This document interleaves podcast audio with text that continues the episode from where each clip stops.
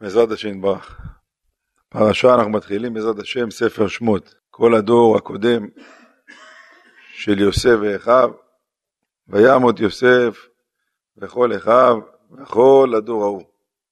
ובני ישראל פרו וישרצו וירבו ויעצמו במאוד מאוד. רבותינו אומרים, כל אישה הייתה יולדת שישה ילדים בפעם אחת.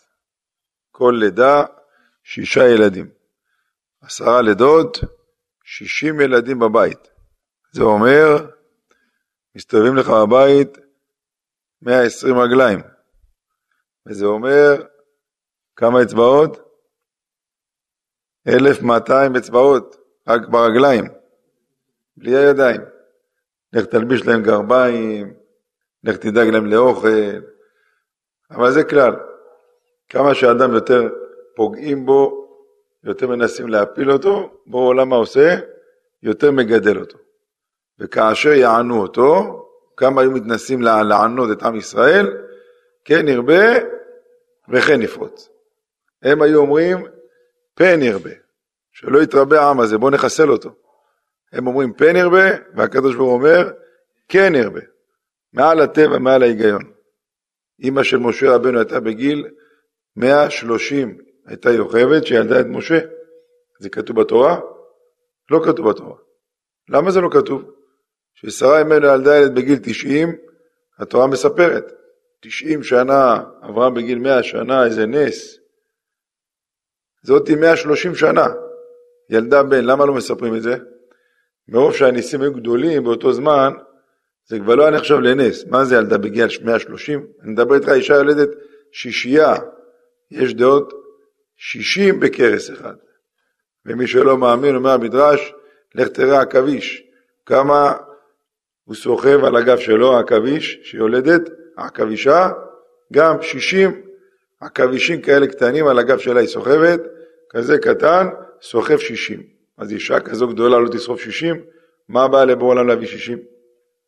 כמה שיותר קשה, בעולם נותן יותר כוח לעם ישראל.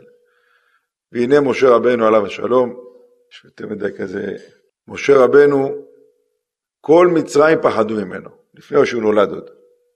החוזים בכוכבים אמרו לפרעה, עתיד לקום אצל היהודים ילד שיהפוך את כל מצרים. ייקח לך את הכתר, ישחרר את עם ישראל, יעשה פה מהפכה. שמע את זה פרעה, נתן הוראה. כל הבן הילוד, היאורה תשליכו. כל ילד זכר שנולד, זורקים אותו ליאור. למה ליאור? למה לא לקחת סכין לשחוט אותו? כי המצרים היו מחשבים, והם חשבו שגם היהודים מחשבים. איך יודעים אם הדבר שקיבלת הוא כישוף או שזה אמיתי? כישוף מתבטל במים. הגמרא מספרת שהיה אחד קנה חמור מאיזה גוי, קנה אותו בגרושים. רכב על החמור, הגיע לנהר כדי לעבור את הנהר, איך שהחמור נגע במים, הוא רואה שהוא רוכב על מטאטא. כן, לקח מטאטא המכשף הזה, עשה איזה קוסמות, הפך את המטאטא לנחש, לחמור. אז מים מבטלים כישוף. לכן המצרים פחדו, אולי היהודים האלה נולד להם בן, את הבן האמיתי מחביאים, ולנו הם מביאים את הילד המחושף, שעשו אותו בכישופים. איך נדע אם זה מחושף או לא מחושף? נזרוק אותו ביאור. אם נזרוק אותו במים, נראה, אולי זה נהפך לבקבוק פתאום. אז אתה רואה שזה לא ילד אמיתי, נחזור להרוג את הילד האמיתי. ככה הם חשבו שהיהודים עושים כישופים. זרקו את כל הילדים למים. רבנו ארי הקדוש מגלה סוד, למה היו זורקים את הילדים בנילוס, בים, מה קרה? ילד יהודי, מה חטא הילד הזה שצריך לזרוק אותו ביאור? אומר רבנו ארי ז"ל, אדם הראשון, אחרי שחטא ואכל מעץ הדת, עזב את אשתו, פרש ממנה, והלך 130 שנה, היה בנילוס. נכנס בתוך הנילוס וסיגף את עצמו, תודה רבה, סיגף את עצמו לכפה על מה שהוא חטא בעץ הדעת. לא נוגע באישה, לא מתקרב לבית, סיגופים, פרישות, אבל גבר בלי אישה יוצא ממנו דברים לא טהורים, ולכן היה צריך לתקן את הטיפות האלה שיצאו מהאדם הראשון, כל אותן טיפות חזרו בחזרה לעולם הזה, באותם יהודיות במצרים, וכל הילדים האלה שנולדו, הם באו לעולם לתקן. עצם זה שהוא בא לעולם, הוא תיקן. לאיפה לקחו אותם? לאיפה שהם באו. מאיפה הם באו? מהנילוס. שם האדם הראשון הוציא אותם, את הטיפות האלה. אז הם יצאו לפה, גמרו את התיקון שלהם, ונזרקו בחזרה לאיפה שהם באו. זה על פי האריזל. הכל מובן למה הילדים האלה נזרקו ליאור. לפעמים אתה רואה ילד קטן מת, אתה אומר מה השם הילד הזה, מה עשה הילד הזה, עוד לא טעם טעם חטא. זה לא דברים של עכשיו, זה דברים עתיקים שבאים לתקן גלגולים קודמים. לפעמים אתה רואה בן אדם מגיע לפה בלי רגליים, ילד, בלי ידיים, משותק. מה עשה הילד הזה משותק? רבותינו אומרים שהילד הזה היה בגלגול הקודם גנב, והוא ביקש מבוא עולם שיוריד אותו לעולם הזה לתקן, ויוריד אותו בלי ידיים, כדי שהוא לא יגנוב עוד הפעם. ולא רצו לשמוע לו. מה פתאום תראה בלי ידיים? אז איזה תיקון יהיה לך? זה לא ניסיון כבר. יש לך ידיים ולא תגנוב. פעם שעברה לך ידיים וגנבת, עכשיו תהיה עם ידיים, לא תגנוב. והוא בכה והתחנן וביקש, בסוף יחמו עליו, הביאו לו להיות משותק. ברחמים גדולים, הוא הפעיל זכות אבות כדי שיוריד אותו משותק בידיים. הוא מגיע לפה ומתבכיין. למה ככה השם עשה לי, למה אני סובל, מה חטאתי, והוא לא יודע שהוא בעצמו התחנן שיוריד אותו בצורה כזאת. העולם שלנו זה הכל עולם מלשון נעלם, הכל נעלם, לא יודעים את האמת. רואים משהו רע ולא יודעים כמה זה טוב. אין רע, רבותיי. היו שני גדולי עולם, נחום איש גמזו ותלמידו רבי עקיבא. נחום איש גמזו היה אומר, גם זו לטובה. רבי עקיבא היה רגיל לומר, כל דאביד רחמנא לטב כל מה שהשם עושה זה לטובה. מה ההבדל ביניהם? נחום איש גמזו אמר, גם הרע שאתה רואה זה לא רע, אין רע בעולם, אין דבר כזה רע. מה אין רע? אני רואה בן אדם מת, מה לא רע? מה רע? מה זה לא רע? זה לא רע, זה הכי טוב. רבי עקיבא אמר, נכון שזה רע, אבל מהרע הזה יצא משהו טוב. מה ההבדל ביניהם, אתם יודעים? נחומיש גמזו, שלחו אותו להביא למלך שוחד כדי שיבטל את הגזרה מהיהודים. מה היה הגזרה? להרוג את כל היהודים. מה הביאו לו שוחד? ארגז מלא יהלומים. בדרך הוא הלך לישון באיזה אכסניה, בעל האכסניה רוקן לו את כל הזהב, כל היהלומים, שם לו שם חולות. הוא בא למלך, פותח את זה המלך, רואה חולות. זה טוב או רע עכשיו? לכאורה זה לא טוב. חולות. מה אמר אנחנו משגמזו? זה הכי טוב. אין פה רע, זה הכי טוב. בא אליהו הנביא, אמר למלך, תראה, החולות האלה כנראה זה חולות כמו של אבותיהם, אברהם היה נלחם עם חולות. קח את זה, זרוק את זה, תראה מה קורה. זרק את החולות, מה נהיה? כל גרגיר נהיה חץ, קטיושה. קסאם, אתה יודע, פצמ"ר, פתאום, תוך שעה מחק את כל האויבים שלו עם החולות האלה. הלך, מילא לו בארגז יהלומים, שלח אותו הביתה בכבוד, ביטל גם את הגזירה. מה היה קורה אם לא היו מחליפים לו את זה? זה היה נשאר זהב ויהלומים. הוא מגיע למלך לשחד אותו. מי אמר שזה היה עוזר? חסר למלך זהב ויהלומים? אולי היה עוזר, אולי לא היה עוזר. 50 אחוז כן, 50 אחוז לא. מה שבטוח, הוא היה חוזר בלי כלום. נכון? כשזה נהפך לחולות, מה קרה? זה 100 אחוז עזר. כי החולות האלה הראו למלך מה זה הכוח של היהודים. עם חולות אפשר לחסל מדינה. אז הוא גם עזר למלך, וגם המלך שלח אותו בכבוד עם, עם זהב ויהלומים. אז, אז היה רע או היה, היה טוב? היה טוב, זה לא היה רע. רבי עקיבא לעומת זאת אומר, נכון שזה רע, אבל יצא מזה משהו טוב. זה לעמי ארצות. רבי עקיבא אמר את זה לאנשים רגילים.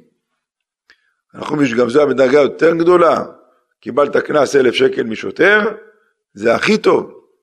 קח את זה הביתה, שים על השולחן, תגיד לאשתך היום, חג שמח, יום טוב. מה יום טוב? אלף שקל קנס, השתבח שמו. שילמנו לעירייה אלף שקל קנס, במקום לשלם לרופא פרטי שיבוא לבדוק את הילד על כל מיני מחלות שיש לו. ברוך השם שזה על זה ולא יותר גרוע. זה טוב, לא שיצא מזה משהו טוב, זה הכי טוב שיש. משה רבנו, כולם מפחדים שייוולד, לכן זורקים את כל היהודים ליאור. אולי אחד מהם זה משה רבנו, משה עם של ישראל. באותו היום שמשה רבנו נולד, אמא שלו החביאה אותו, ואחרי זה זרקה אותו גם ליאור בתוך תיבה. נגמר, נכון? מי, מי לוקח את משה רבנו מה, מהיאור? הבת של פרעה, בתיה, מביאה אותו לבית. פרעה, כל הגזירה שהוא עשה להרוג את כל הילדים, היה בשביל מי? בשביל הקטנצ'יק הזה, משה בתיבה. ואיפה משה בתיבה גודל? אצלו בבית. הוא קונה לו את המטרנה, הוא עושה לו את החיסונים נגד שפעת, נגד uh, טטנוס, נגד uh, הכל, חשבונו, בגדים הכי יפים שיש, אופניים חשמליות קונה לו, מה הוא רוצה הוא מקבל. הכל על חשבון הברון השונא. הוא גודל בבית שלו, אוכל על חשבונו, והוא מחפש עדיין מי זה המושיע של ישראל, מי זה המושיע, והוא מגדל אותו בבית. משם יצא מושיעם של עם ישראל. ואז משה רבנו יוצא, רואה בסבלותם של עם ישראל, מה זה? איזה סבל, איזה מכות, איזה עינויים. הוא ידע שהוא יהודי, הוא רואה את האחים שלו סובלים, הוא בא לפני בורא עולם, אמר לו ריבונו של עולם, מה קורה פה? אמר לו אל תדאג, אתה תלך להושיע את עם ישראל, לך תגיד לפרעה שאני שלחתי אותך. הוא הולך לפרעה. פרעה שומע את משה, מה אומר לו? מי אתה ומי השם? מה הדברים האלה? מהיום יהיה יותר קשה עכשיו. עד היום הם מקבלים את החומר, נשאר רק לעשות את הבניין. מהיום הם גם יכינו את החומר וגם יבנו את הבניין. וצריכים להספיק לעשות כמו שהיו עושים עד היום. אמר להם, איך יספיקו? איך יספיקו? גם להכין את החומר וגם לבנות אותו מכסה של לבנים שהיו עושים כל יום? אמר להם, זה מה יש. מי שלא יעשה, אני אהרוג את הילדים שלו. באו עם ישראל בוכים, באו צעקו על משה רבנו, מאז שבאת לדבר אל פרעה, נהיה יותר גרוע, מה עשית? ומשה, את כל הצעקות של עם ישראל, למי הביא? לבורא עולם. בורא עולם. למה הרעות לעם הזה? למה אתה עושה להם רע? מה עשו לך העם הזה שאתה עושה להם רע? פה בורא עולם אמר לו, הלו, הלו, עצור. משה, עם כל הכבוד, פה תמה שיחתנו. עתה תראה אשר אעשה לפרעה. עתה.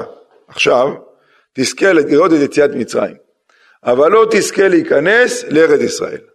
למה? למה אתה אומר שאני עושה רע לעם ישראל? אני עושה רע? עם ישראל יוצא משתעבד במצרים 400 שנה. במקום 400 שנה מה עשיתי? נתתי להם לעבוד יותר קשה, לצמצם להם את ה-400 שנה ל-210 שנים.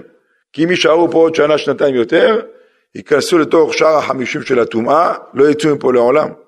אז אני זירזתי להם את העבודה יותר קשה כדי לסיים את המלאכה, שיצאו החוצה, שלא יישארו פה לדורי לדור, לדור, דורות.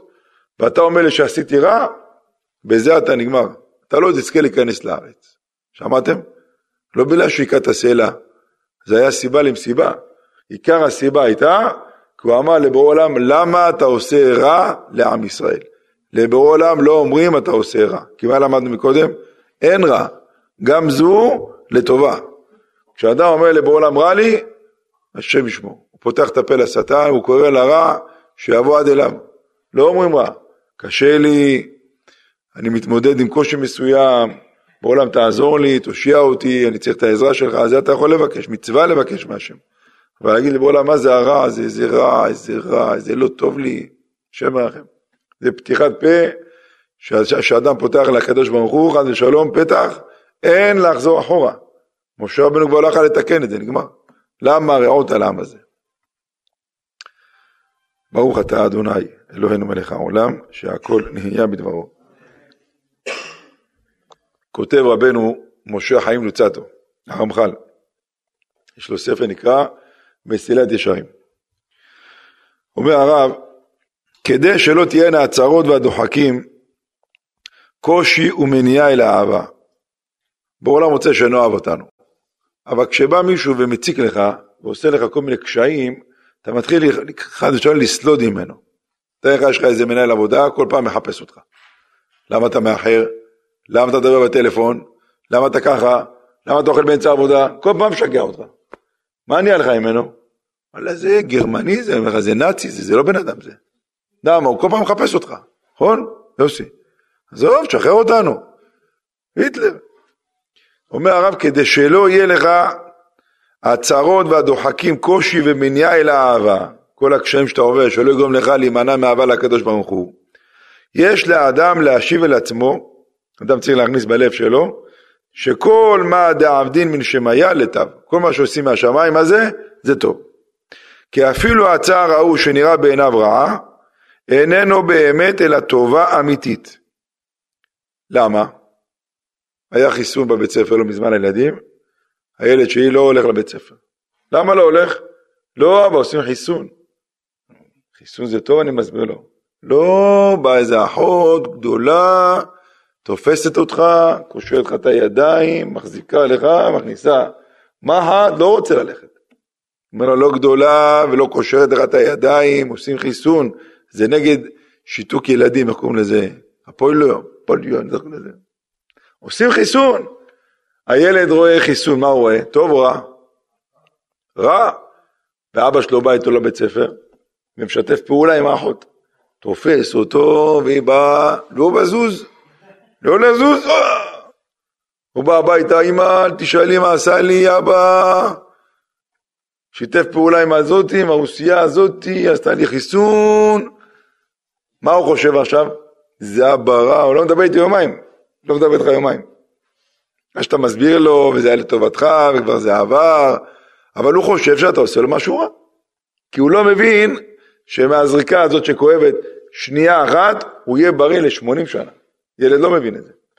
אומר הרמח"ל, אותו דבר, כמשל הרופא החותך את האבר שנפסד, כדי שיבריא שאר הגוף ולא ימות. אדם יש לו נמק, שלא נדע ברגל. אם לא חותכים לו את הנמק, מה קורה? זה מתפשט, ואז הוא ימות לגמרי. עכשיו, הרופא הזה חותך את הרגל לטובתך או לרעתך? לטובתך. מי שרואה את זה מהצד, מה אומר? אללה מסכן, תראה איזה בחור צעיר, נהיה נכה בלי רגל, מה זה? אבל הוא לא מבין שהחיתוך הזה זה לטובתו. זה הכל לטובה, הוא אומר גם תודה רבה לרופא שהוא חתך לו את הנמק. שאף על פי שהמעשה אכזרי לכאורה, אינו אלא רחמנות באמת להיטיבו באחריתו. ולכן לא יסיר החולה אהבתו מהרופא בעבור זה המעשה. יכול להיות שעכשיו הרופא והחולה הסתכסכו אחד, אחד עם השני כי הרופא חתך לו את הרגל? מה פתאום? הפוך. הוא כל מתקשר אליו, תודה רבה לך, יצא את החיים שלי, אבל אתה בלי רגל, זה היה לטובתי. כך אומר הרב, שיחשוב האדם שכל מה שהקדוש ברוך הוא עושה עמו, לטובתו הוא עושה. בין בגופו, בין בממונו. בין אם פגע בך בגוף, בין לקח לך את הפרנסה, זה הכל לטובתך. ואף על פי שהוא אינו רואה ואינו מבין איך זהו טובתו. מה טוב פה שגילי שאין לעבודה? תסביר לי. אשתי אומרת, אני רוצה לקנות בגד חדש, אה, מצב לא מאפשר. בוא נלך קצת לצימר, מצב לא מאפשר. מה טוב בזה, תגיד לי? יש בזה היגיון? לא. אז מה טוב בזה? אומר הרב, ודאי טובה הוא. זה ודאי טוב. זה שאתה לא מבין, לא כל דבר צריך להבין. תדע שזה טוב, כי זה בא מהקדוש ברוך הוא. מה הטוב שיצא מזה? רק בעולם יודע ישתבח שמו לעד. זה הניסיונות של החיים שלנו, רבותיי. להבין שכל דבר זה טובתי. לטובתי נשברה רגל פרתי, זוכרים? לטובתי פיטרו אותי מעבודתי. לטובתי התבטל שידוכי. לטובתי בא לי שכני, לרע... אז ראיני, יודע מה, עושה לי בלאגן שם למעלה. כל דבר זה לטובתי. מה טובתי? לא יודע. בעולם יודע השתבח שמולד. שלא אוהב למלחמה. מה טוב בזה שכל החיילים מתים? מה, מה, מה טוב, מה טוב בזה? אין לי מושג. אבל אם בעולם עושה את זה, לטובתי קרה מה שקרה. אנחנו לא מבינים, יש חשבונות שמיים, רבותיי. מה אתה אומר? כן, תשתדל. אתה הולך לרעיון עבודה, לא קיבלו אותך, לא קיבלו. מה לעשות? אתה יכול להתמודד נגד החוק של המדינה?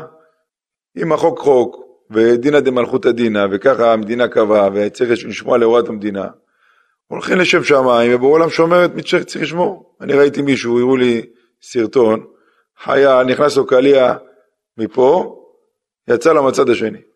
והוא בריא שלם, לא קרה לו כלום. מראים, הוא מראה את החור. ראיתם את זה? כן. נכנס מפה, יוצא מפה, והוא קיבל בכתף מת. פגע לו בעורק הראשי, אני יודע, בכתף וזה זה, מת. איך זה יכול להיות? אה, לכל כדור יש כתובת. בעולם מחליט כל אחד מה יהיה. כמו שאומר אחד, אחד נכנס לפה, עשית מפה? ו... כן, השתבח שמולד. היום שמעתי, אה? היום שמעתי בדרך, שומע? חייל אחד, ראש פלוגה, לא סתם ראש פלוגה כזה, שבא לפתוח דלת של אחד הבתים, היה שם מטען, התפוצץ עליו. ונגע לו גם כן בעורק הראשי של הנשימה. אומר, כל הגוף כאב, כל הגוף רסיסים, הוא היה מצב אנוש, כאבי תופת, הוא לא דתי. ופתאום אני רואה אור לבן שמושך אותי, והפסקתי להרגיש כאבים בגוף. הוא אומר, זה כמו הסיפורים שסיפרו לנו בול דיסני, שיש כזה איזה אור שמושך אותך, הוא לא אומר בתורה, זה כתוב בזוהר הרי, שיש אור, כשאדם יוצא את נשמתו, זה נפגש עם האור, לא יראני האדם וחי, אבל כשהוא מת, הוא רואה את האור של בורא עולם. הוא אומר, התחלתי להילחם, אני רוצה להרגיש כאבים, אם אני לא מרגיש כאבים זה אומר שאני מת. הוא אומר, התחלתי להרגיש כאבים, אני רוצה להרגיש כאבים, אני רוצה להרגיש כאבים, לא מרגיש כאבים. ונלחמתי עם הקולות שאני שומע מהחיילים, תקום, תקום, תקום, עד שפתאום התחלתי להרגיש שאני קם. והתחלתי להרגיש כאבים, והתחלתי להיות מבסוט. אני מרגיש כאבים, סימן שאני חי. הוא אומר, הייתי מצב אנוש, אנוש. ועבר כמה? 30 יום, היום מדבר, הולך, קם על הרגליים. אמרתי, תראה מה זה. הוא צריך להרגיש כאבים, למה? כי אם אתה לא מרגיש כאבים, זה אומר שאתה כבר לא פה. כל זמן שיהודי מרגיש כאבים, זה אומר שאתה פה. כשכבר לא בא לך צרות והכל טוב והכל ורוד, סימן שאתה כבר, אתה לא פה. הגוף אולי פה, הולך, עוזר, אבל כבר אתה לא פה. בעולם ניתק איתך את הקשר. כל קושי, תדעו לכם, זה מראה שאתה מקושר לקדוש ברוך הוא. אה? כן, זה האמת. יש, תשמעו טוב מה אני מספר לכם היום, בספר שופטים, אחד הגיבורים הגדולים שהיה לעם ישראל, והצדיקים הגדולים שהיה לנו, חושבים שהוא היה סתם איזה אחד פשוט, זה היה שמשון הגיבור, שופט, דיין, קודש קודשים, נזיר השם. הוא היה בן אדם נכה, שתי רגליים, היה נכה. וכשהוא היה הולך להושיע את עם ישראל, עם מה הוא היה הולך? לישועתך קיוויתי השם. דן, הוא היה משבט דן. לישועתך קיוויתי השם. כל מלחמה שהיה יוצא, לישועתך קיוויתי השם, ותצלח עליו רוח השם. בעולם היה פתאום שורה עליו, הוא מרגיש שהשם איתו, הולך, הורג בפלישתים, עושה שם בלאגן, לבד, בלי רגליים. באים אליו אנשים, הוא מחסל את כולם. פעם אחת, הנביא מספר,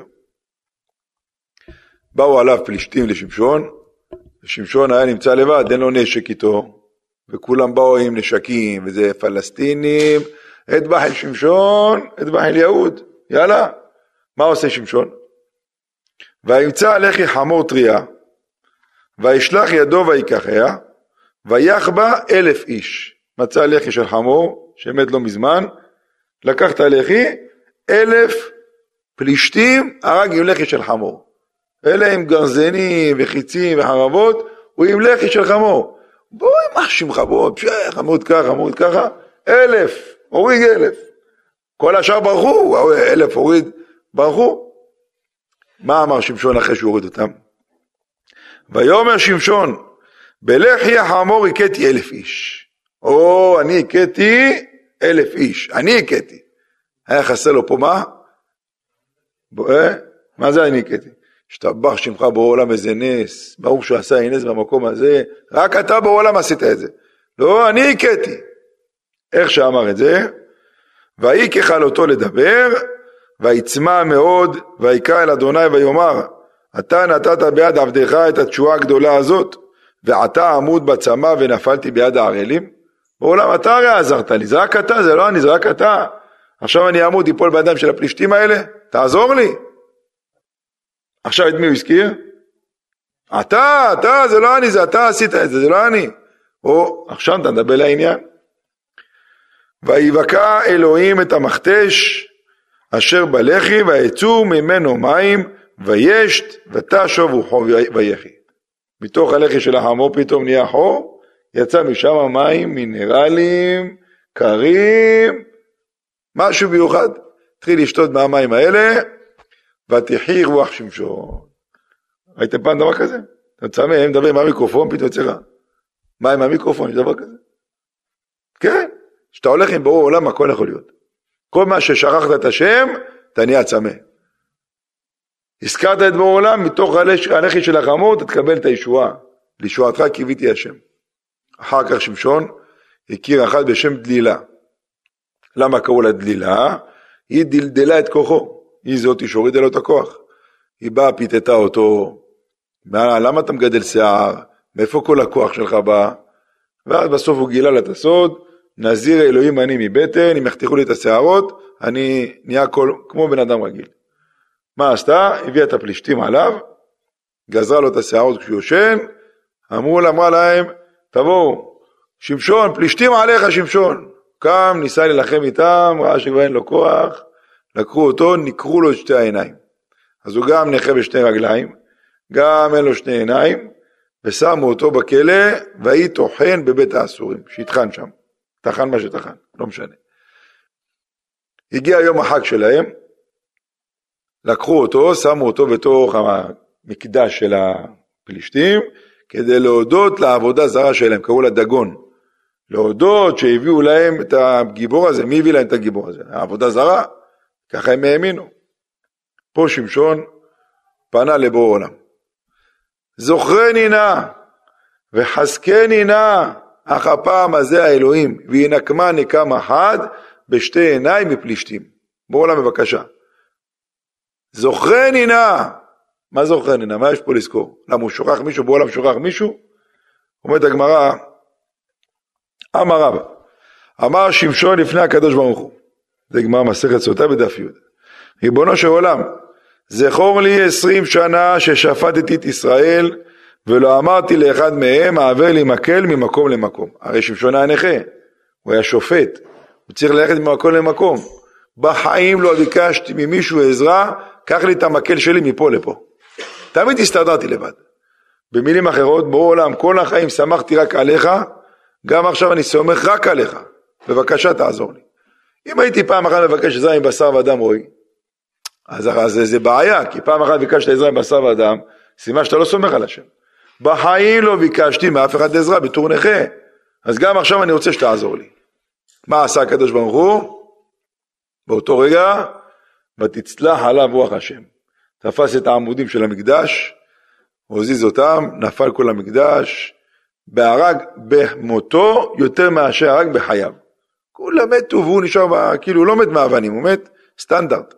נהיה שביל בין, ככה מעבר בתוך המקדש, בין ההריסות, ובאו הוציאו את שמשון וקבעו אותו בין צורעה ובין אשתאול. בבית שמש, שם תראו בדרך, יש שם את הקבר של שמשון. מה היה סוד ההצלחה של שמשון? אני לא מפחד מאף אחד, ואני לא צריך עזרה מאף אחד, רק ממך בורא עולם. תלך עם בורא עולם, אתה תצליח. אתה הולך למקום עבודה, לך עם בורא עולם. אל תנסה להראות שאתה יודע ואתה מבין, יש לך פה כזה מפולפל, אני לא יודע כלום בורא עולם, אני הולך רק איתך. מה, מה אני צריך לקבל, אני אקבל. לא קיבלו אותך לעבודה, זה לא שלך, משמיים, אל תקפיד עליהם גם כן. אבל למה לא קיבל אותי זה, חנטריש, הבאת לו המלצות גם כן, לא קיבל, זה לא המקום שלך. יקבלו אותך איפה שצריך לקבל אותך. אדם רווק נפגש עם בחורה, הציע את כל ההצעות שיש, פרגנו עליו גם כן, בסוף אמרת לו, תשמע, אתה בחור טוב, אתה חמור, זה, אבל לא, לא מתאים לי עכשיו. לא מתאים, לא מתאים. זה לא שלך, יבוא אחת אחרת, מה הבעיה?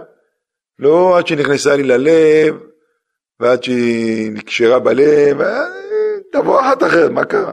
אומרים, אחסן מנקרחו. כאילו, אחת הלכה, תבוא אחת יותר טובה, מה הבעיה? לא, זה לא כן, זה לא זה. הכל ממנו יתברך שמולד. תראו, שלמה המלך היה חכם מכל אדם, נכון? לא היה כמוהו.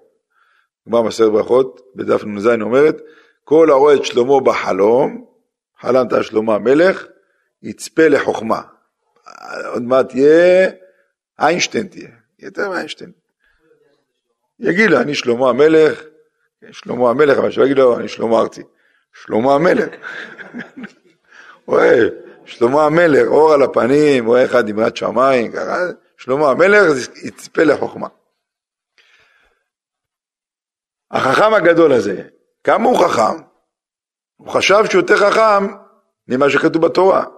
בתורה כתוב לא ירבה לו נשים. אסור להרבות נשים למלך. רק 18 נשים מותר לקחת. כן. כן, רק 18 נשים, יותר מזה אסור. רק מלך. שאר בן אדם יכול לקחת כמה שהוא רוצה. כן, בזמנם. היום בימינו בקושי מחזיקים אישה אחת, זה היום עולה הרבה כסף להחזיק אישה. לכן מסתפקים באחד. בכל מקרה, היו תימנים שבאו מתימן עם שלוש, ארבע נשים, היו כאלה. באו להר, ארבע תימנים. כן, יש להם, ערבים, ערבים, כמו תגיד לי עכברים. עכברים יש להם גם כן הרבה, בסדר, עכברים זה משהו אחר. אבל אה, לפי התורה מותר לקחת כמה שרוצים, למלך אסור להרבות נשים שלא יטו את לבבו. נשים זה כל מיני דעות שיכולות לשרוף את המלך לכיוון אחר. שלמה המלך אמר זה נאמר לנשים רגילים, אני חכם מכל אדם נשי יטו את לבבי, איזה אישה תוכל לסרב אותי? מה פתאום? אני מתכוון לקחת נשים גם לשם שמיים. למה? הוא רוצה לבנות בית המקדש, שלא יהיו מלחמות. אבא שלי דוד, למה לא בנה את בית המקדש? כי הוא עשה מלחמות. ידיך מלאות דם, אתה מלא דם, הרגת מלא אנשים. נכון שזה היה לשם שמיים, אבל הידיים שלך שפכו דם. בית המקדש זה מקום של חיים. אני אעשה שלום עם כל המדינות בעולם, וככה לא יהיה בעיה עם בית המקדש. אז מכל מלך הוא לקח את הבת שלו ישראל. איזה מלך יילחם עם החתן שלו? ככה עשה שלום בכל העולם, אמר זהו, אני אבנה בית המקדש, הוא לא יחרב לעולם, כי יש שלום בכל העולם עם שלמה המלך. תראו מה רבותינו אומרים, אתה הולך נגד התורה, מה אתה לא מאמין בבור עולם שאמר לך שאסור לעשות את זה? תראו מה רבותינו אומרים. שלמה המלך, אחד האנשים שהתחתן זה הייתה מלכת שבא. אמר לו, אני מלכת שבא, תחתן איתי, גייר אותם כמובן, גייר, הכל טוב ויפה. אבל זה הרבה נשים, עברת את התעריף, עברת את המכסה. התחתן איתה, נולד לו ממנה בת, מהבת הזאת נולד בן, קראו לו נבוכדנצר מלך בבל. מה עשה נבוכדנצר מלך בבל? החריב את בית ראשון של עם ישראל. הנכד של שלמה המלך החריב את בית המקדש הראשון. אחר כך לקח את בת פרעה, התחתן עם בת פרעה, הגמרא אומרת, בשעה שנשא שלמה המלך את בת פרעה, ירד מלאך גבריאל ונעץ קנה בים.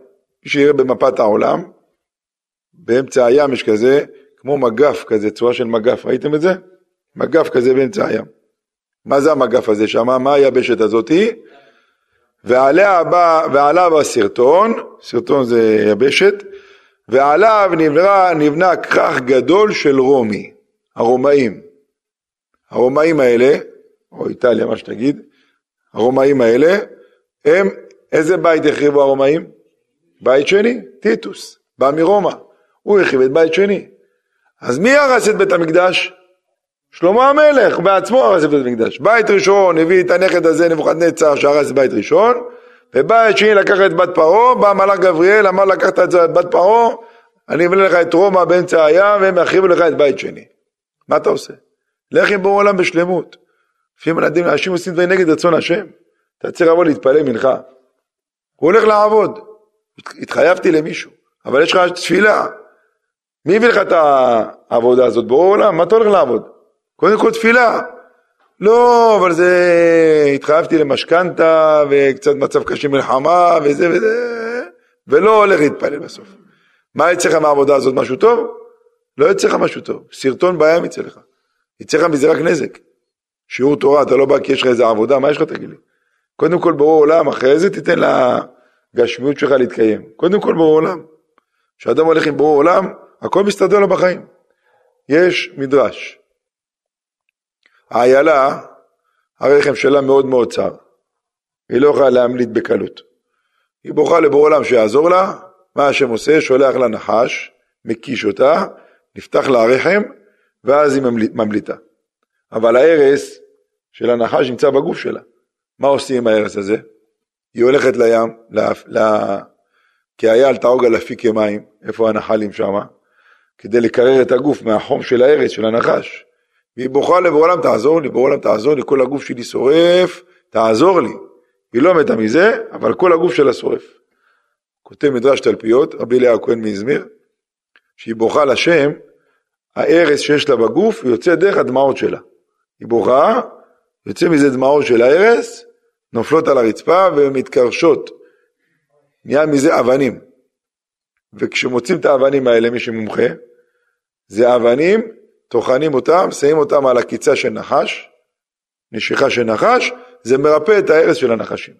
כי הרס של נחש מוציא הרס של נחש אחר. אתם מבינים מה הולך פה? היא בוכה לשם, ההרס יוצא דרך הדמעות, ודרך הדמעות האלה היא בורה לעוד אנשים אחרים שהקישו אותם נחשים, שיהיה להם תרופה נגד נחשים. כי היא פנתה לבורא עולם. כשאתה פונה בצרה שלך לבורא עולם, אתה מצמיח ישועות לא רק לך, גם לאחרים. כל אחד צריך לדעת, יש לך קושי בחיים, תפנה לבורא עולם.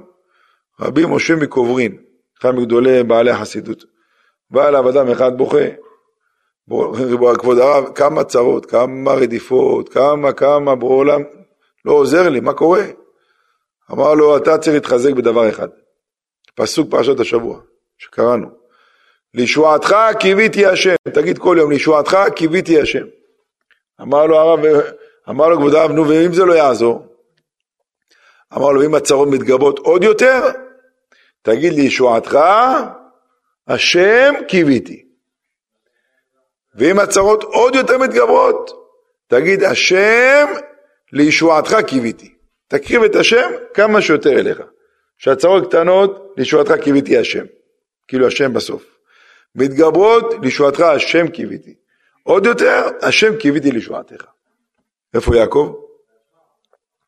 הרב מזוז, שיהיה בריא, שנותן רפואה שלמה, מוסיף, תגיד שש פעמים, לישועתך קיוויתי השם, זה אחד, הנה יעקב, לישועתך קיוויתי השם, לישועתך השם קיוויתי, השם קיוויתי לישועתך, השם לישועתך קיוויתי, מה עוד יש? קיוויתי השם לישועתך, תעשו את זה, שש כיוונים, סגולה להצלחה בכל אשר תפנה. יש לך בית משפט, ניתוח, משהו כזה? כל הישועות זה השם, בדיוק. כן, אבל אתה מקבל מכל הכיוונים. יש שיר של חב"ד, השם הוא פה, השם הוא שם, השם נמצא בכל העולם, למעלה ומלפנים, מצד שמאל, מצד ימין, נמצא הוא בכל מקום, בארץ ובמרום. כן? שש כיווני אוויר, זה היה מגן דוד. מה זה מגן דוד? מגן דוד, מה זה מגן דוד? שש כיווני אוויר. להמשיל את בורא לשש כיווני אוויר. ככה דוד המלך היה יוצא למלחמה עם מגן דוד. לא סתם קוראים לזה מגן דוד. היה חקוק על, דוד, על המגן של דוד המלך, את הצורות האלה. שישה כיוונים בעולם משה בכל העולם כולו, השתבח שם, העליונים והתחתונים. מה הסגולה מה? אה, לפה כאן עשה בית השם. תגיד. לא מבין בסגולות, אבל זה סגולות, כן. אני רוצה לשאול שאלה, רבותיי. כל אבא מברך את הבן שלו ביום שישי, בשמחה אלוהים, כאפרים וכמנשה, נכון? ככה קראנו בפרשת השבוע, פרשת ויחי. יעקב אבינו לפני שמת, אמר לאפרים ומנשה, המלאך הגואל אותי מכל רע, יברך את הנערים, ויקרא בהם שמי ושם אבותיי, אברהם ויצחק, וידגו לרוב בקרב הארץ, נכון? זה שיר כזה, לה רגו אותי, מי שיודע יודע, מי שלא יודע שישמע. תגידו לי, מי יותר גדול?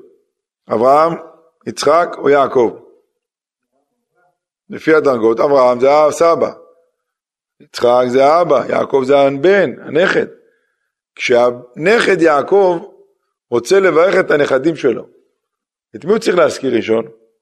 את עצמו או את סבא ואבא שלו? קודם כל מי צריך להזכיר? קודם כל את הסבא ואת האבא, אחרי זה את עצמך, נכון? מה יעקב אומר להם? המלאך הגואל אותי וירך את הנערים, יקרא בהם שמי, יקרא על השם שלהם שמי, כאילו השם שלי יגן עליהם, ושם אבותיי אברהם ויצחק. ככה מתחילים? קודם כל אתה, אחרי זה אבא וסבא? איפה הכבוד?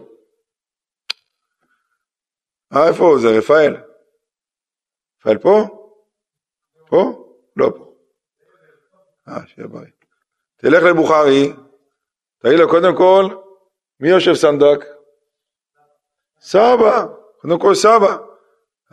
נותן לאבא אחרי זה לסבא, אוי ואבוי. לא עושים ככה. נו, הנה, ג'ונם נכון או לא? קודם כל סבא, מכבדים את הסבא. תשמעו טוב. לנו ביהדות יש כמה דברים שבזכותם אנחנו חיים. זה שלושה דברים העולם עומד, על התורה ועל העבודה ועל גמילות חסדים. תורה זה תורה, עבודה זה תפילה, עבודת הקורבנות, וגמילות חסדים זה חסד. מי היה עמוד החסד? אברהם אבינו, כל כולו חסדים. מי היה עמוד התפילה? יצחק, ויצא יצחק לסוח בשדה, יצחק זה עמוד התפילה. מי היה עמוד התורה? יעקב אבינו, יעקב אשתם יושב עלים. מה הכי חזק מכל העמודים האלה? הזכרנו במשנה, שלושה דברים העולם עומד, על התורה הראשון, אחרי זה תפילה ואחרי זה גמילות חסדים. יעקב אבינו אמר, תראו רבותיי, קודם כל תלמדו תורה. אם תלמד תורה, אחרי זה יעזור לך גם החסדים שאתה עושה, אחרי זה יעזור גם התפילה שאתה מתפלל. אם אין לך תורה, מה יכול לשמור עליך? אין מה שישמור עליך. מה הראיה לזה? יעקב אבינו נפטר. איזה הספד עשו ליעקב אבינו, אתם יודעים? לא היה בעולם דבר כזה. 70 אומות העולם באו ללוות אותו, כל המלכים, הורידו את הכתרים שלהם, שמו על הארון של יעקב, מספד 70 יום, בוכים, איזה הספדים, איזה בכי, כל מצרים סגורה, כל החנויות, כל הבתי משחק, הכל סגור, 70 יום. כולם באו להלוויה של יעקב. כשיוסף מת, מה כתוב? וימות יוסף, ויישם בארון במצרים. שמו אותו באיזה ארון במצרים, יש אומרים בתוך הנילוס, יש אומרים באיזה בית קברות של הפרעונים, העלימו אותו שם באמצע, לא כתוב שעשו הספדים, אני יודע, עשו שם אבל כבד. למה? את יעקב כל כך הרבה כיבדו ואת יוסף לא כיבדו. מי היה המלך?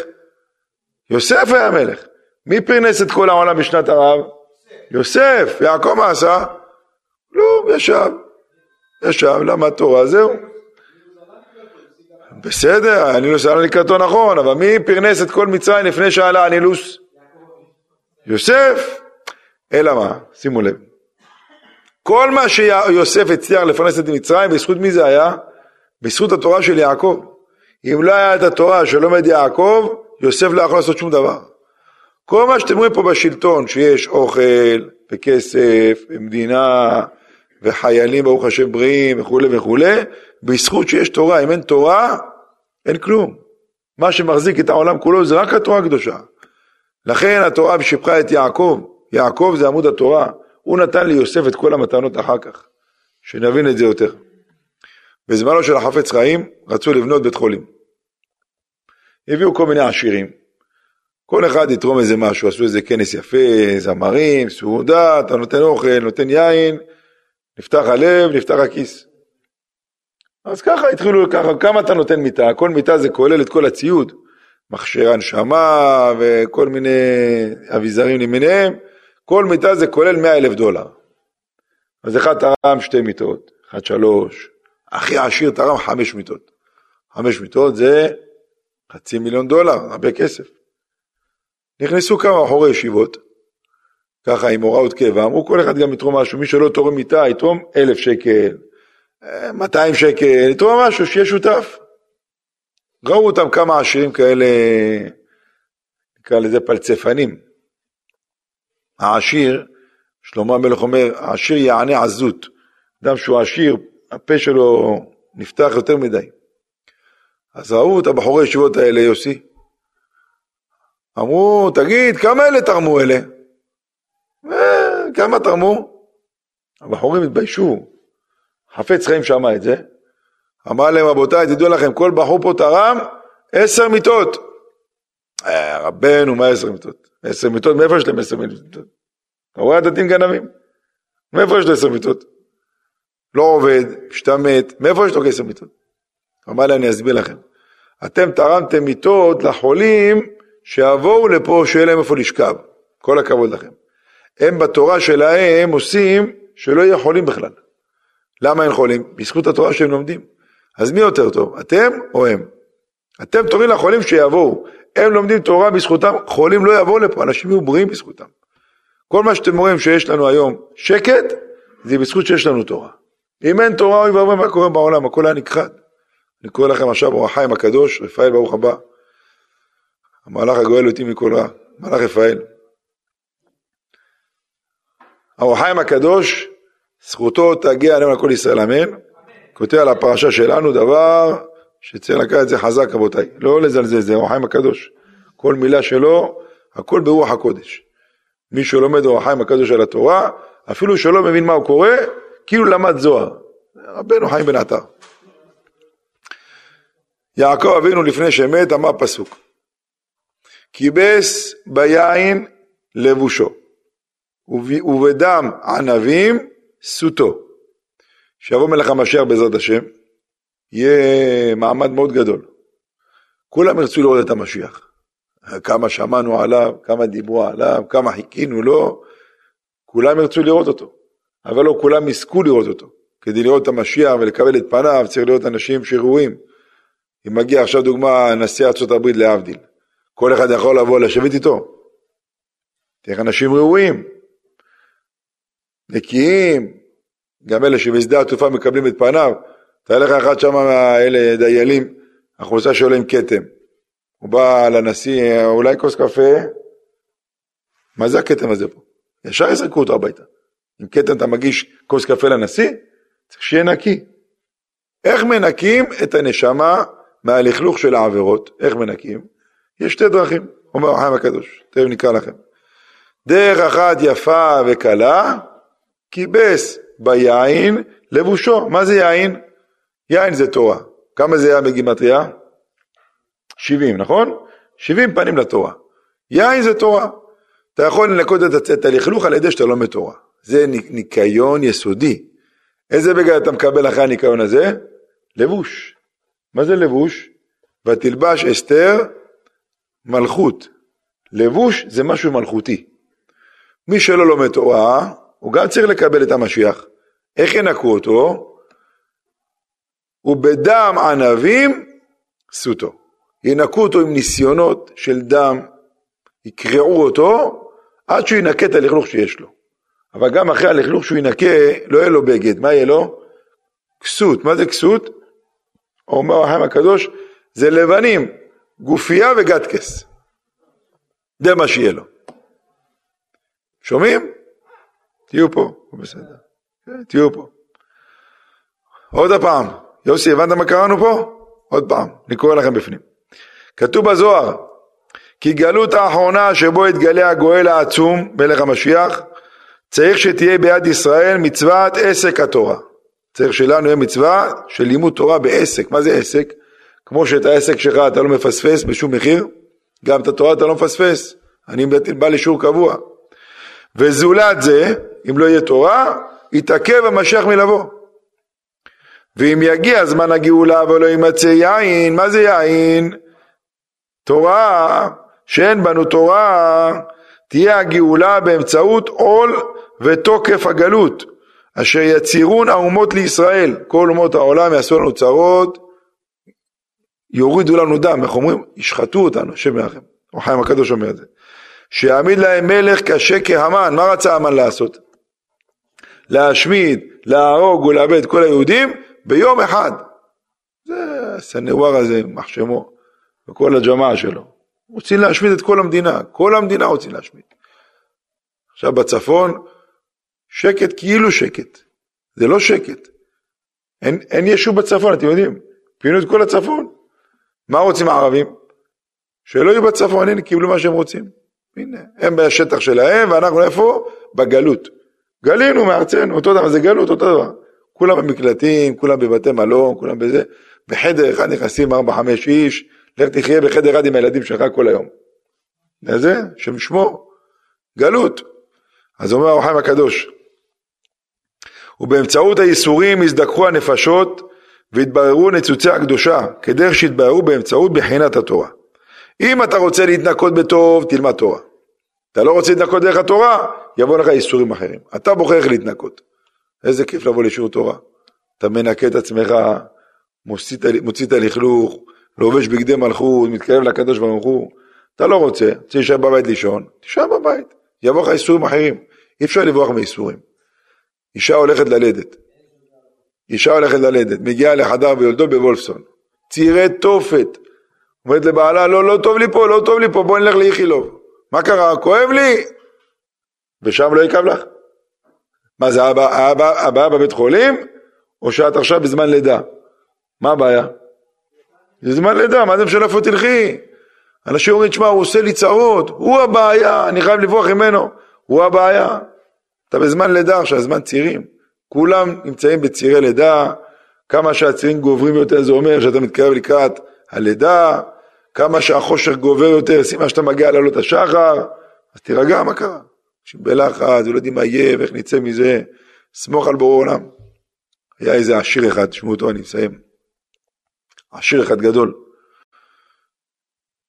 בא אליו איזה יהודי שהיה צריך עזרה, חיכה בתור שעה, הגיע התור שלו. הוא בא, אומר לו לעשיר, תשמע, אני מחתן את הילד שלי, אני חייב כסף, תעשה לי טובה, תעזור לי, צריך עשר אלף שקל. ההוא פתח את הפה עליו, עשר אלף שקל, יא גנב, יא משתמט, לך תעבוד, להמי אתה בכלל, אני עבדתי כמו חמור בשביל להשיג את הכסף, אתה תבוא ככה, תפשוט את היד, תקבל כסף. עשר דקות, רק יורד, יורד עליו, יורד עליו, יורד עליו, והוא יושב בשקט ככה, מסתכל. צודק, צודק, צודק, אתה צדיק, כל הבא עליי, צודק. אחרי עשר דקות, אמר לו, טוב, בוא. לקח צ'ק, רשם לו עשר אלף שקל. קח, תהיה בריא, לך. ההוא יצא החוצה. חבר שלו שהיה איתו, אמר לו, תגיד לי, איך עמדת בשתיקה? הוא רק ירד עליך עשר דקות, איך לא ענית לו כלום? אמר לו, תשמע, לפני שבאתי לפה, אמרו לי שהעשיר הזה זה הטבע שלו. לפני שהוא נותן משהו, מה הוא עושה? יורד עליך, צועק עליך, מכפיש אותך, אם ישבת בשקט, אתה תקבל את הצ'ק. אם עשת לו רק, אה, ככה, הלך הכסף. אה, באתי כבר מוכן. אתה צודק, אתה צודק, עשר אלף שקל, אתה צודק, קח תביא את הכסף, אתה צודק, שם סטופר גם, כן, שם את הסטופר, נגמר עשר דקות, קיבל את הצ'ק. הבנתם? יהודי צריך לדעת, אחרי קושי אתה מקבל מתנה, בתנאי שאתה יושב בשקט. אם אמרת לבורא עולם למה, מה זה, קשה לי, למה אתה עושה לי? חביבי, גם קיבלת מכות וגם הלך הכסף. אבל אם אתה יושב בשקט בעולם, אתה צדיק, על כל הבא עליי, כי אמת עשית, אני הרשעתי, אני לא בסדר, אתה בסדר גמור. תן לזה לעבור, בעולם מנקה אותך דרך האיסורים שאתה עובר, ואז מגיעה המתנה. שאלה לפני שאני מסיים, סליחה, אמרתי שאני אסיים כבר, לא משנה. בואו נגיד דוגמה. יוסי וישראל, החברים הטובים, הלכו למלות לוטו. 50 מיליון שקל בלוטו. אמרו יאללה בוא נעשה איזה פעם כמה שורות ככה, כמה עולה איזה, עשר שקל כרטיס? הכי זול? חמישים, חמישים, חמישים, חמישים, מילאו, אין לה שיהיה, אתה יודע, אין לה, אין לה. שנה חדשה מתחילים, בואו נראה מזל. כן. הגיע יום ההגרלה, באיזה שעה תוצאות? 11 בלילה. יש מקרה בבית, צוחקים, וזה, וזה, וזה, בוא נשמע חדשות, יאללה, בוא נראה, סתם.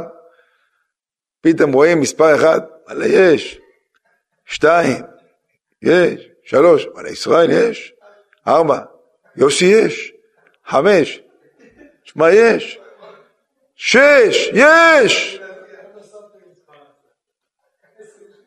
ומודיעים, רק שני זוכים יש, מאור יהודה, יוסי וישראל. וואי וואי וואי, מה קורה להם שם, מתחבקים, מתנשקים, הוא מרים אותו, מוריד אותו, וואי. טוב, למחרת בבוקר, נוסעים לאריאלה ממפעל הפיס, איפה זה? אין יותר? מה יש עכשיו? משהו אחר, איפה זה, איזה רחוב? באחד הרחובות. איפה? פתח תקווה, נוסעים פתח תקווה. יש להם אוטו, יש ליוסי ג'יפ, נכון? יש לך ג'יפ אתה, נכון? ג'יפ, כמה עולה הג'יפ? נגיד 150 אלף, שיהיה 150, אתה נגיד עין הרע כזה. כן? 150 אלף. אחד סיפר לי, ראה ג'יפ עם uh, שלט, כתוב מאחורה, אל תקנא, אני נכה. שלשים לו עין על הג'יפ, אל תקנא, אני נכה. בסדר, אנשים מפחדים.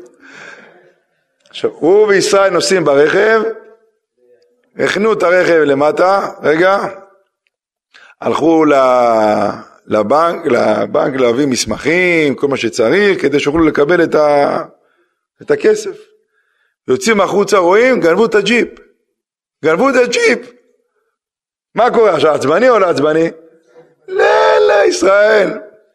שילך לאנשים טובים, אללה, אם זה מישהו טוב, ביטוח עליי שנה גם כן. למה לא? שיהיה לו לבריאות. הלך הג'יפ. עולה לאוטובוס, מלא אנשים, ובאים דוחפים אותו גם כן, ויורדים עליו, וואלה, מה אתה עומד פה? מה אתה עומד פה? מה אתה עושה פה? מה אתה עומד פה? וכל הדרך הוא זז ממקום למקום, אומר לי, ישראל, ישראל, הכל טוב. פעם אחרונה שנשים באוטובוס, בחיים שלנו לא ניסע באוטובוס יותר נגמר, פעם אחרונה שהם רואים אותנו פה בכלל. ירד, פספס את המדרגה באוטובוס, נפל על המדרכה, וואי וואי, השתפשף לידיים, פנס בעין. מה הוא עושה? מחייך או לא? ישראל זה עין הרע, אני אומר לך, כבר עשו לנו עין, בוא נמשיך, בוא, בוא נמשיך. הולכים לבנק, הכל טוב, מגיעים, הוא רואה את החמישים מיליון, נגמר הסיפור, זהו. מה קרה? למה שגנבו לו את הג'יפ והוא נפל וירדו עליו, הוא לא ראה כלום, למה זה לא, לא הזיז לו? מה, אני מיליונר, מה השטויות האלה, זה כסף קטן, מה זה 150 אלף שקל? זה כלום, בדיוק, יש לי משהו שאני, יחזיק אותי יותר. ככה רבותיי, שיהודי חי בהרגשה, אני בן של מלך, אני לומד את התורה יקרה, יקרה היא מפנינים, כל חפציך לא ישבו בה, טוב לי תורת פיך, מאלפי זהב וכסף, מי אמר את זה? דוד המלך ושלמה המלך, שני מלכים אמרו את זה. כל הכסף שראינו בעולם, וכל הארמונות שהיה לנו וכל הפאר, זה כלום, זה הבל הבלים, אמר קהלת, הבל הבלים הכל האבל. סוף דבר הכל נשמע את האלוהים ירא ואת מצוותיו שמור, כי זה כל האדם. מי אמר את זה? שלמה המלך, שלא חסר לו כלום. אומר, זה לא ממלא אותי. כל השטויות האלה לא ממלא אותי. מה ממלא אותי? טוב לי תורת פיך מאלפי זהב אחז. תן לי ללמוד תורה, תן לי את השיעורים שלי, את עבודת השם שלי. אני מיליונר. אז אחד כזה, לקחו לו אוטו, פיטרו אותו מהעבודה, שכנה קיללה את אשתו, יודע, חמיב ירד עליו. זה, אני מיליונר, מה, אני ארד לרמה של האנשים האלה, המסכנים האלה?